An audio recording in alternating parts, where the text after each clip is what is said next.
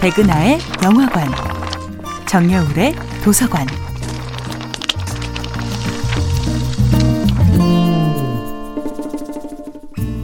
안녕하세요.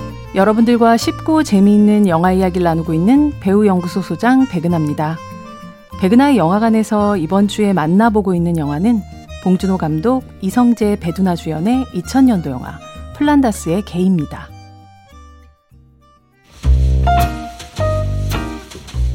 영화 플란다스에게는 봉준호 감독의 전체 작품 중 비교적 덜 알려진 작품인데요.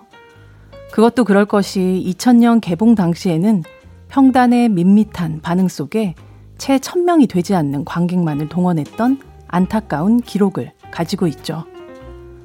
미제로 남은 연쇄살인범, 한강에 나타난 괴물, 자본주의 구조에 대한 통찰을 담은 봉준호 감독의 다른 작품들과 비교했을 때 플란다스에게는 어딘가 소박한 소동국처럼 보입니다.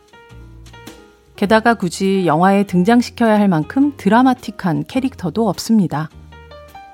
교수 임용을 기다리는 시간 강사, 존재감 없는 아파트 관리소 직원, 이모 문방구에서 시간을 때우는 아르바이트생, 소소한 탐욕을 부리는 아파트 경비원, 어딘가 정신이 나간 것 같은 홈리스까지. 이 영화에는 세상을 구하는 영웅도 운명의 수레받기 위해 깔린 비운의 주인공도 등장하지 않습니다. 어딘가 짠하고 불쌍한 남자인 주인공 윤주는 엄연히 강아지를 죽인 살견범이고 강아지를 찾아주기 위해 동분서주하는 현남의 마음엔 꼭 정의감만이 자리 잡고 있는 것은 아니죠.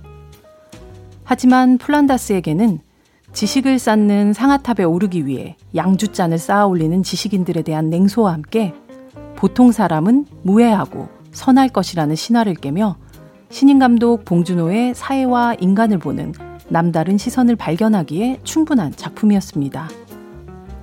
결국 플란다스의 개는 비운의 데뷔작 리스트에 머물지 않고 이듬해부터 여기저기서 재발견되며 많은 영화 팬들에게 필견의 소장 영화 리스트로 자리를 옮겨가게 되었습니다.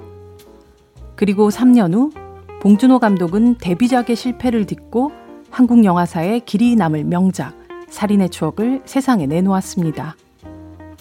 어쩌면 살인의 추억은 플란다스의 개가 없었다면 절대로 세상에 나올 수 없는 영화였을지도 모릅니다. 백은하의 영화관이었습니다.